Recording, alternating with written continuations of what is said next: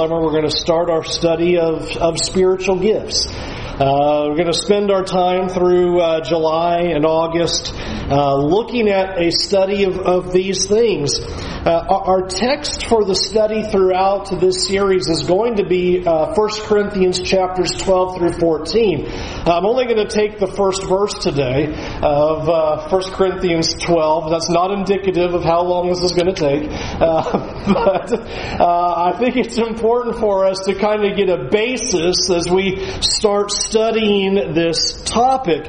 In 1 Corinthians 12 through 14, you have the Apostle Paul writing to the Christians in Corinth about miraculous spiritual gifts.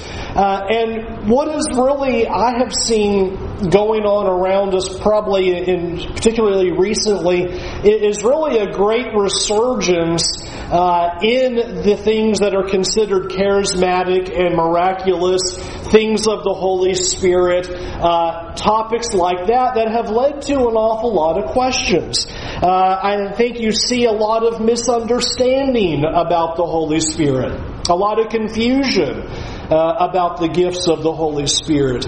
And, so that's been the object of, of, this study is wanting to look at what Paul has to say about miraculous spiritual gifts. And some of the questions that I think we have to answer as we uh, introduce this series is, well, should Christians be speaking in tongues today? Should Christians have gifts of healing or gifts of prophecy? Uh, are healings that you see other people's people doing, or these tongue speaking that you see others do, either on TV or in other religious groups, are those things legitimate? How are those gifts received? Are those things that we ought to be practicing? Uh, and I think it's important to especially address this now because I have even uh, of my own friends and my own brethren and preachers that I know that are close to me that I even went to school with uh, who I see who are uh, teaching something different than the way I see the scriptures teaching concerning the Holy Spirit, miracles, and gifts. Uh, and so I think it's important for us to address it and look at what God has to say uh, about these things. Uh, as we begin this, I want to tell you where I'm coming from and then implore you to do the same thing. Uh, as I approach this and knowing that I have friends who don't see eye to eye with me and I see what they post on Facebook and I go, I'm not sure I agree with the things you say on those things and emails that we have and things like this, I grabbed every resource and book that I could that argued against my position of what I think. So I want, I want you to know that I'm not coming into this going, okay, let me tell you how I think it is and you ought to go this way too and, and disregard all the other ideas. I grabbed everything I could uh, that stood against my understanding of, of the scriptures and tried to argue myself out of every possible position uh, that I that I presently have. And so I entered this study with my best attempt to be without bias and open-mindedly read what everybody else argues for all the different varieties of positions that people have on this. And as we go through this, I'm going to encourage you to do the same thing. That wherever you are in this and the things that you grew up with or the things that you were taught or heard, to let's just take the Bible, let's just start from scratch, and let's see what God has to say about spiritual gifts, the Holy Spirit, miracles, and all that, and let's walk through uh, this study together uh, this this summer. I think as we begin, and before we can really move into an in-depth study of 1 Corinthians 12 through 14, we have to recognize that as Paul writes to those Corinthian Christians, they already possessed the miraculous gifts of the Holy Spirit. And so as he writes that letter to them, he's not talking to them about how you receive those things. They already have them. And you'll notice in chapter 12 verse 1 what he says is, I don't want you to be uninformed about these things. And that's kind of the basis of today's lesson. That's why it's just verse 1. we are writing and studying these things today because we don't want to be uninformed about spiritual gifts either. And apparently the Corinthian Christians, though they had miraculous spiritual gifts, Paul had to write to them and deal with some of their questions, three chapters in our Bibles, to make sure they were not uninformed about these gifts, how they were to be used, and what they were all about. And so as we approach this, we have to recognize, well, they already had the gifts, and it causes us to need to take a step back and consider, well, how did they receive those gifts? How did they even get those gifts in the first place? So that as we read through 1 Corinthians 12, 13, and 14, we can understand what they're doing, what they are practicing, why they are doing the things that they are doing. For that, we really need a whole study of the book of Acts. So we'll have to postpone Scott's going away thing this afternoon, and we'll just study Acts for a while, and that way we can keep him here a little bit longer. And instead, we'll just have to do Acts chapter 8. Open your Bibles to Acts chapter 8, and we'll just spend our time there. But the book of Acts is so instructive to us because it teaches us about what Christians were doing in the first century. It's a great book to read as we see now that Jesus has risen from the dead and he's ascended back to the Father, and here are the apostles and the Christians, and look at the things that they do. Look at the things that they were teaching. How does one behave as a Christian? The book of Acts is a wonderful book to read in regards to that. Chapter 8, I think, is very instructive to us concerning how Christians received spiritual gifts. If you would notice with me, Acts chapter 8, and we'll start in verse 5. Philip went down to the city of Samaria and proclaimed to them the Christ. So here we just have a man, Philip, and he is now going to the city of Samaria and he is now preaching them the gospel of Jesus. Verse 6. And the crowds with one accord paid attention to what was being said by Philip when they heard him and they saw the signs that he did. For unclean spirits crying out with a loud voice came out of many who had them, and many who were paralyzed or lame were healed. So there was much joy in that city. What I want you to observe is look at what Philip is able to do. Philip, you'll notice in verse 6, it says he's performing all kinds kinds of signs. Verse 7 might be explaining what those signs were. He's casting out unclean spirits. He's healing the lame. He's healing the paralyzed. He's performing miracles is what he's doing in Samaria. So here he is. He's teaching the gospel. He's confirming his message with signs, wonders, miracles, healings, casting out unclean spirits. And all the city, verse 8, is rejoicing over this message. Okay, verse 9. But there was a man named Simon who had previously practiced magic in the city and amazed the people in Samaria, saying that he himself was somebody great. By the way, if anybody ever runs around and says he's somebody great, he's not, and don't listen to him. It's a great message even just right here. Here's a guy named Simon. He's able to do magic, and he thinks he's something special, and he's making sure everybody knows about it. Verse 10. They all paid attention to him from the least to the greatest great is saying, This man is the power of God that is called great. For they paid attention to him because for a long time he had amazed them with magic. Okay, so here's the city of Samaria. Simon is there, and they've all been wowed by him over the days and years, however long Simon's been there, because he does these great magical signs, whatever they are. Verse 12. But when they believed Philip as he preached the good news about the kingdom of God in the name of Jesus Christ, they were baptized, both men and women. Even Simon himself believed, and after being baptized, he continued with Philip, and seeing signs and great miracles performed, he was amazed. So you have a contrast. Philip is doing whatever, I mean, excuse me, Simon's doing whatever he does, magic that wows the people. When Philip comes in and does miracles, everybody turns their attention away from Simon to Philip and says, He's somebody. He has the very message of God. They all become believers and are baptized. Even Simon himself, whatever magic he's doing, he sets that aside and goes, Wow, that's actually for real. Those are miracles. And he follows after them too. And they continue, verse 13 says, seeing the signs and great miracles that Philip is performing, they continue to be amazed. Verse 14. Now, when the apostles at Jerusalem heard that Samaria had received the word of God, they sent to them Peter and John, who came down and prayed for them that they might receive the Holy Spirit, for he had not yet fallen on any of them, but they had only been baptized in the name of the Lord Jesus. Then they laid their hands on them, and they received the Holy Spirit. This is now what becomes the key of our study today, and I think begs an important question. So here is Philip, he is teaching the gospel. And he is performing miracles, miracles, miracles, casting out demons. And even they, those who become Christians, he still performs miracles before their eyes. Why does two apostles, why do these two apostles, Peter and John, have to travel 37 miles from Jerusalem to Samaria by foot? Did you notice that there in verse 14? The apostles in Jerusalem heard that the Samaritans are receiving the gospel.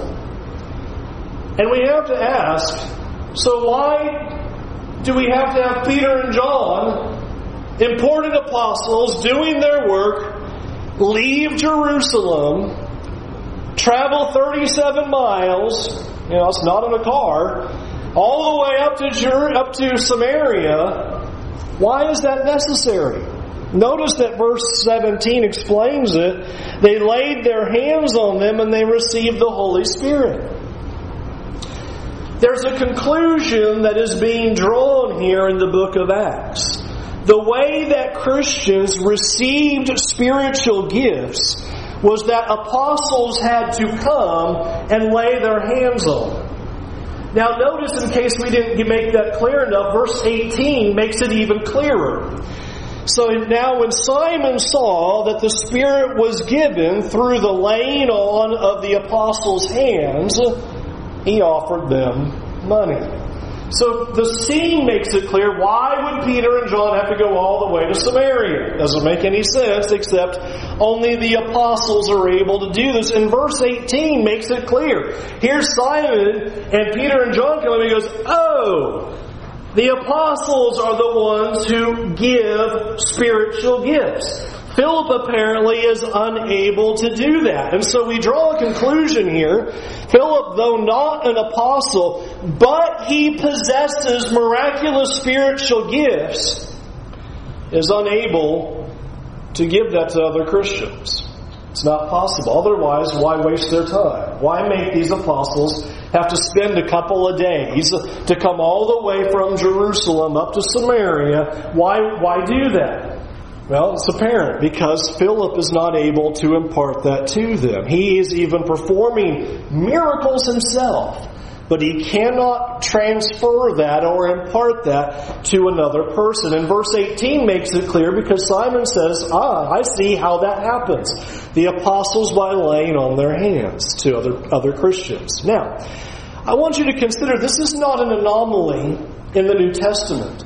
The New Testament over and over again emphasizes that this is the way spiritual gifts were given. Romans chapter 1 and verse 9. Listen to what Paul says as he introduces his letter to the Christians in Rome. Paul writes, for God is my witness, whom I serve with my spirit in the gospel of his Son, that without ceasing I mention you, always in my prayers, asking that somehow, by God's will, I may now at last succeed in coming to you. For I long to see you, that I may impart to you some spiritual gift to strengthen you. Here is the Apostle Paul writing to the Christians in Rome. And he says, I wish I could come. It is my desire to come. I want to strengthen you. I want to be with you. And in particular, he says, I want to go there so I can give you a spiritual gift. And I think it's an important observation. There's already Christians in Rome. There's already a church there. And yet Paul says, I need to come there so that you can receive a spiritual gift. We're seeing Paul confirm what Acts shows. Christians are not able to give these gifts to other Christians. Nor was Paul able to write and say, Now here's what you need to do, Christians in Rome. I want you to pray for miraculous spiritual gifts and they'll come upon you. And here's what you need to pray. Or say these words. Or want it really bad. Or do some kind of thing among So Paul says, here's the way you're going to get the gift. I gotta hurry up and get there. I desire to come to you so I can impart to you some spiritual gift. Think about it. He's got to make a big travel to go to Rome. If it were some easier way, would he not write to the Christians and say, instead of having to wait for me for months until I can get there to give you spiritual gifts, just pray to God and he'll make it fall on you? Why didn't he say that? Because it wasn't possible. If there were some other way, some easier way, surely Paul would write that here. But instead he says, I'm doing my best to come to you so I can strengthen you and give you a spiritual gift. He writes the same thing, 2 Timothy chapter 1, verse 6. He tells Timothy, For this reason I remind you to fan into the flame of uh, flame the gift of God, which is in you through the laying on of my hands. For God gave us a spirit not of fear, but of power and of love and self control. Why didn't Timothy pray for some spiritual gift? Why didn't Paul just simply say, here's what you all need to do pray for the gift and you'll receive it? We're drawing something that I think is really important, and I hope in this first lesson you will key on Acts chapter 8, because in all of the books that I picked up, in all the studies that I did, I did not find anybody deal with this text. Nobody wants to deal with Acts 8, 15 through 18. Everybody goes everywhere else running all over the place for spiritual gifts, but nobody will zero in on that one text. Only the apostles were able to impart those spiritual gifts. And that only happened when the apostles laid their hands on another Christian. Acts 8 is clear about it. Paul says it to the Roman Christians. Paul even says it to Timothy. That's how Timothy had received it. Nobody wants to deal with that. I don't know why. But I think that is a critical text.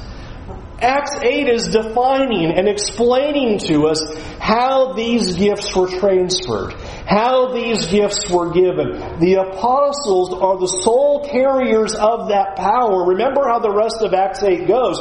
What is Simon trying to pay for? He's not trying to pay for miraculous spiritual gifts. I grew up as a kid and I misunderstood that. He's, they're all doing that once Peter and John get there. He's paying for the ability to transfer it to other people. He wants the power that Peter and John had. Peter and John say, that's not happening, and by the way, that's uh, selfishness, greed, and pride, and uh, you better repent. There's no way to receive that gift. Only the apostles could do it. Which leads us into a very necessary conclusion, a critical conclusion that we have to draw.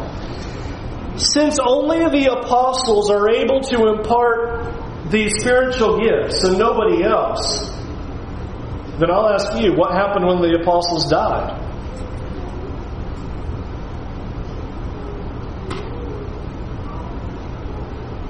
They stopped. It's a necessary conclusion.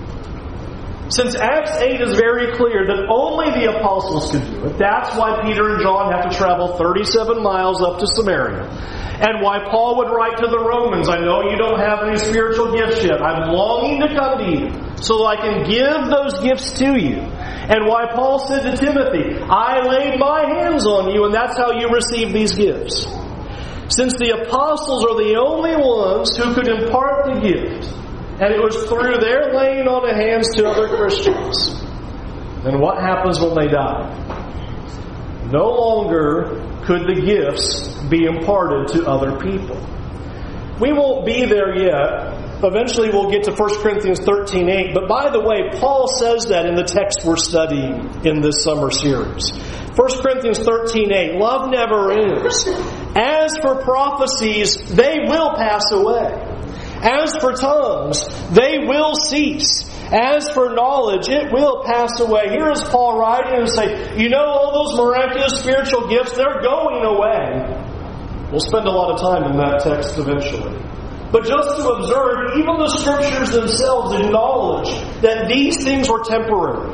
There was only going to be a short window of time that these miraculous spiritual gifts would be going on. And as we study Acts 8, it becomes clear to us the window is, as long as the apostles were alive, they could transfer gifts.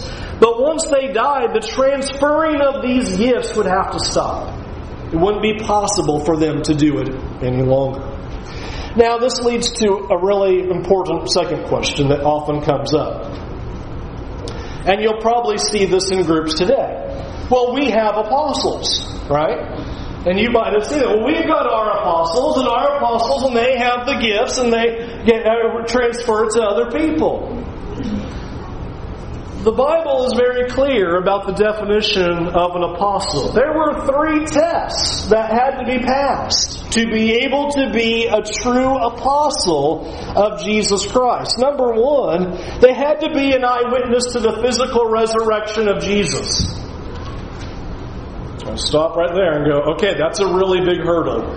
okay? that, that's not an easy one to climb over and say, okay, I'm an apostle because I saw Jesus risen from the dead bodily. And if that hurdle wasn't high enough, remember that Paul says he was the last person to see Jesus alive, as he writes in chapter 15. He appeared to me last of all. He's final guy. That's it. No more. To be an apostle of Jesus number one, you saw Jesus alive. That was a critical part of this resurrection appearances process, as Paul describes all those in chapter 15. There were many in the first century who saw Jesus risen from the dead. There's nobody today that has seen Jesus risen from the dead. Number two, you were appointed directly by God. Not only did you have to see Jesus alive and, and, and, risen from the dead, then you had to be appointed by the Lord. You had to be given by Him. That's an important definition that's given as well. Is that God has to be the one to select you. And then number three, you're able to perform the miracles that authenticate your apostolic appointment. These are the things that Paul describes even of himself. He says, I'm doing the signs of an apostle. This proves that I am an apostle, though I came later on. I saw the risen Lord. I was selected by Christ himself, and I do the signs that show that. These are the things that we would have to look for. These things do not occur today. Anyone who claims to be an apostle in the definition of what the scriptures define as an apostle fails on all three of these. On all three. And so we don't have apostles today. That's what made those men in the first century unique. That's what made Peter and Paul and the rest of those men unique. Those were not to be replicated over the generations and centuries. Those men stood as unique individuals put in service by Jesus himself to represent him as his ambassadors throughout the earth. Now, I think it's important to make something clear in the final few minutes. And I feel like you do a lesson like this as you kick off miraculous spiritual gifts, is now you have to start talking about all the things you don't mean by this. And the reason why is because anytime I've had a discussion with somebody, typically the response goes like this So you don't believe in the Holy Spirit? you know, you don't believe in miracles. You don't believe that, that God is at work today? So let's just set all these things aside and let me go through these things right now. Number one, I am not denying that Christians receive the gift of the Holy Spirit today. I am not denying that. Yes, you do. Okay? That'll be number one. I'm not denying that. Don't want anyone walk here and go, well, this place is weird. They don't believe in the Holy Spirit at all. No, no, no, no, no. Not denying that Christians receive the gift of the Holy Spirit today. I'm not denying that Christians are filled with the Holy Spirit today. Yes, they are. I'm not denying that Christians are baptized in the Holy Spirit today. Yes, you are. Okay? I'll slow down on those just so you can write those down real quick. I want to make sure you have these six things I'm not denying. Okay? Yes to the Holy Spirit. Yes, He's alive. Yes, we're baptized in the Holy Spirit. Yes, we receive the gift of the Holy Spirit. Yes, we're filled with the Holy Spirit. I'm not denying that the Holy Spirit is alive and active today. Not denying that either. Nor am I denying that God still speaks and works in this world today. That's awful. Well, you don't think God's doing things. We'll certainly do. We'll certainly do. And number six, I'm not denying the supernatural or that God works miracles. I absolutely believe in the supernatural and believe that God is working miracles. These things are not the issue. And what I have found is this is usually the smokescreen. Oh, since you think that the miraculous spiritual gifts were only transferred by the apostles, that means you don't, and then there's this whole big ball of things that I'm told I don't believe. you don't believe in the Holy Spirit. You don't believe God's alive. You don't believe in miracles. Yes, I do. Yes, I do. Yes, I do. Yes, I do. Absolutely do. Yes to miracles. Yes to God. Yes to the Holy Spirit. Yes to being filled with the Holy Spirit. Yes to all of those things. The question is, how? What does the Bible mean when it says we are filled with the Holy Spirit? What does the Bible mean when it says that we're baptized in the Holy Spirit? That we've received the gift of the Holy Spirit? That the Holy Spirit is active? What do, do those scriptures mean? That's the question. That's why you're going to be here all summer, right? Because that's what we're going to answer. We're going to go through all of that in this study. So I don't want you to walk away and go, okay, this is going to be weird. It's not. I, we're all on board with the Holy Spirit here. But I want us to recognize a critical thing that the scriptures teach us. Miraculous spiritual gifts were only imparted by the apostles to Christians. That's what we see in Acts and in Romans and in 2 Timothy and really throughout the whole of the New Testament. That's what we see going on there, and that is the conclusion that I want you to draw from this. I want you to consider as well as we wrap up this morning, this introduction, how rare miraculous gifts actually were in the Bible you have the tendency to think, well, everybody throughout the Bible is doing miracles, right? It's just on every page. And I want you to actually consider the rarity of that. John MacArthur made this declaration, which is what kind of made my brain kind of think about it for a while, when he said, But the Bible records only three periods of history in which human beings were given the gift of performing miracles. The first period was during the ministries of Moses and Joshua. The second during the ministries of Elijah and Elisha, and the third during the ministries of Jesus and the apostles. Each period lasted only about 70 years and then abruptly ended. And I thought that was an interesting conclusion because I think what he's getting at is to see miracles just going on were actually rare windows of time. You know, think about the days of the prophets. Is Malachi performing miracles? Is Amos? Jeremiah? I mean, these things are unusual. There would be an occasional one, and then you would have these great windows of Moses who's doing these amazing things. And then there would be a spattering, and then suddenly Elijah and Elisha, whoa, tons of miracles appear on the scene. And then it just kind of hmm, shuts off, and you kind of, okay, here's a unusual one here all of a sudden, and all of a sudden Jesus and the apostles come along, and boom, here's a pile of them again, and then they die off again. And so I think it's an interesting thing to consider is that do not read the Bible and think, well, miracles were just going on every single day. Think about the thousands of years that are being tra- uh, tra- traversed in the book of Genesis. Tons of miracles in there, right? No. You get to Exodus, oh, now here's something happens. You read through all the prophets. Tons of miracles going on? No. Then Jesus arrives. Boom.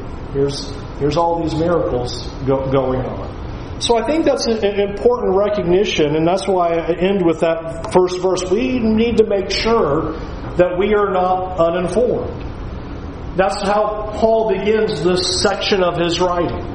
I want you to know about spiritual gifts. And this would have been something they would have understood. They only received these gifts because the apostles had laid their hands on them which leads to an interesting dynamic as we study the Corinthian church. Because you can imagine then, as they're teaching the gospel and they are joining God and following Jesus and now joining in the group of Christians in Corinth, you're going to have a mixture of people who can perform gifts and those who cannot. Because the apostle had to directly lay their hand on. And so imagine as those people in Corinth are teaching, teaching, teaching, and more becoming Christians. Is there an apostle in Corinth? Well, only as one passes by. And so you would have churches with mixtures of people who had gifts and did not have gifts. And that'll kind of, I think, set the tone of why we have a tension in the Corinthian church over miraculous spiritual gifts and what they're doing and what they're performing. Those are the things we'll look at in our upcoming lessons. So that's our conclusion then for this morning is to consider that it is the apostles in the New Testament alone who are able to transfer those gifts. That's what the New Testament describes for us. And if you ever have a question about that as you discuss this with your friends, please direct them to Acts 8, 15 through 18 and ask for an explanation of that text because I'm still waiting for one myself in all the books that I have. No one wants to deal with it was through the laying on of the apostles' hands and how that defines everything concerning miraculous spiritual gifts in the first century. Lord willing, in our upcoming studies, we're going to now traverse through 1 Corinthians 12 through 14 and look at the answers to the questions well, what about us today? What does the Holy Spirit mean for us? What about gifts for us? What does this look like now for Christians today? We're going to spend our time doing that. And just one other plug for you. We're going to use the Wednesday nights for this as well.